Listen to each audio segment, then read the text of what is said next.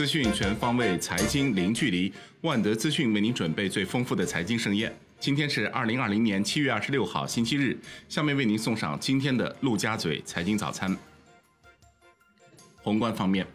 证监会原主席肖钢表示，中国金融市场表现出比较稳定的态势和较强的韧性，外资比较看好人民币金融资产，全球吸引力显著提升。建议加快推进我国证券发行交易退出等基础性制度改革，不断提高直接融资比重，更好地服务实体经济和人民生活。进一步统筹开放股票、债券、期货、外汇等金融市场，增加市场的产品，丰富投资工具，扩大市场的广度和深度。大连火车站、大连国际机场提醒旅客，乘车乘机需提供七日内核酸检测阴性证明，无检测证明无法离开大连。七月二十五号十二时起，大连汽车客运总站暂停全部线路售票，恢复时间另行通知。继深圳暂停与香港互认隔离政策后，珠海市口岸局公布，按省疫情防控工作统一部署，珠海已暂停实施珠港互认隔离医学观察政策。在香港完成强制检疫十四天隔离后，二十四小时内入境来珠人员入境后需接受十四天隔离医学观察。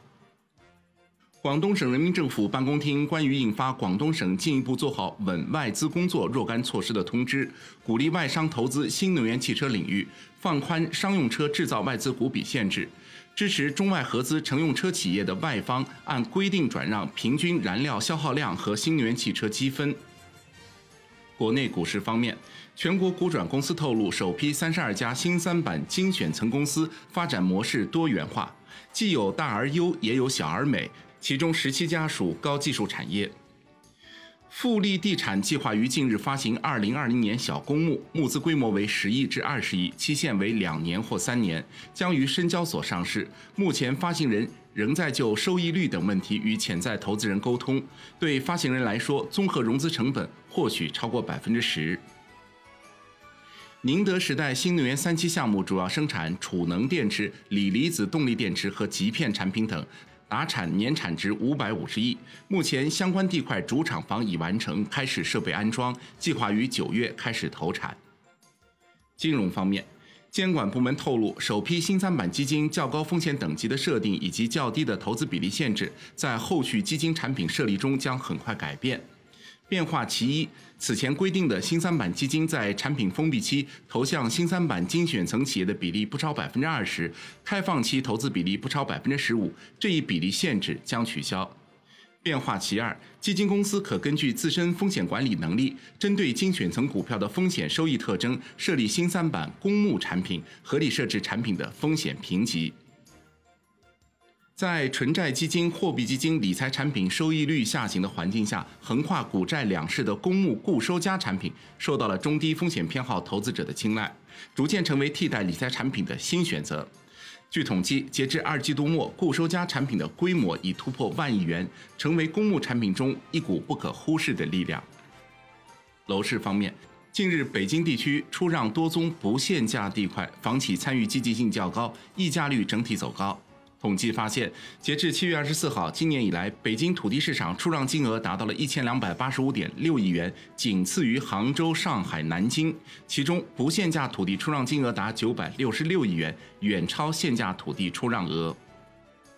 深圳市房地产中介协会数据显示，新政发布一周，深圳二手房网签量为五千一百四十三套，环比大跌百分之四十八点七。当地多位业内人士表示，短期内市场供求关系有了重大改变，房价还会上涨的预期被扭转了，楼市开始进入买方市场。行业方面，中国光伏协会副理事长兼秘书长王博华表示，上半年我国光伏产业规模持续增长，下半年集中度将进一步提升，头部企业加速扩展，落后产能及二三线小厂加速退出。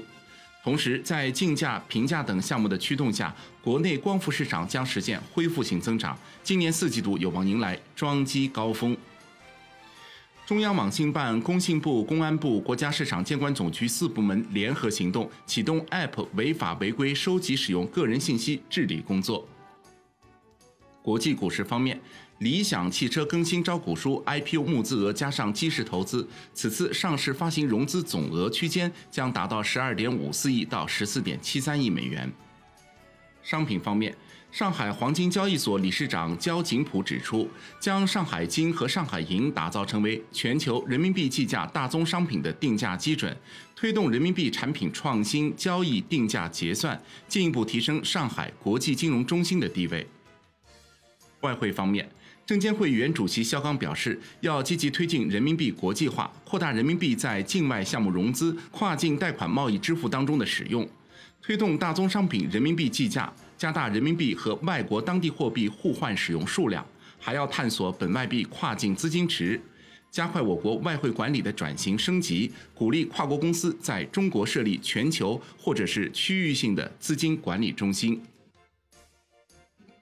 以上就是今天陆家嘴财经早餐的精华内容，感谢您的收听。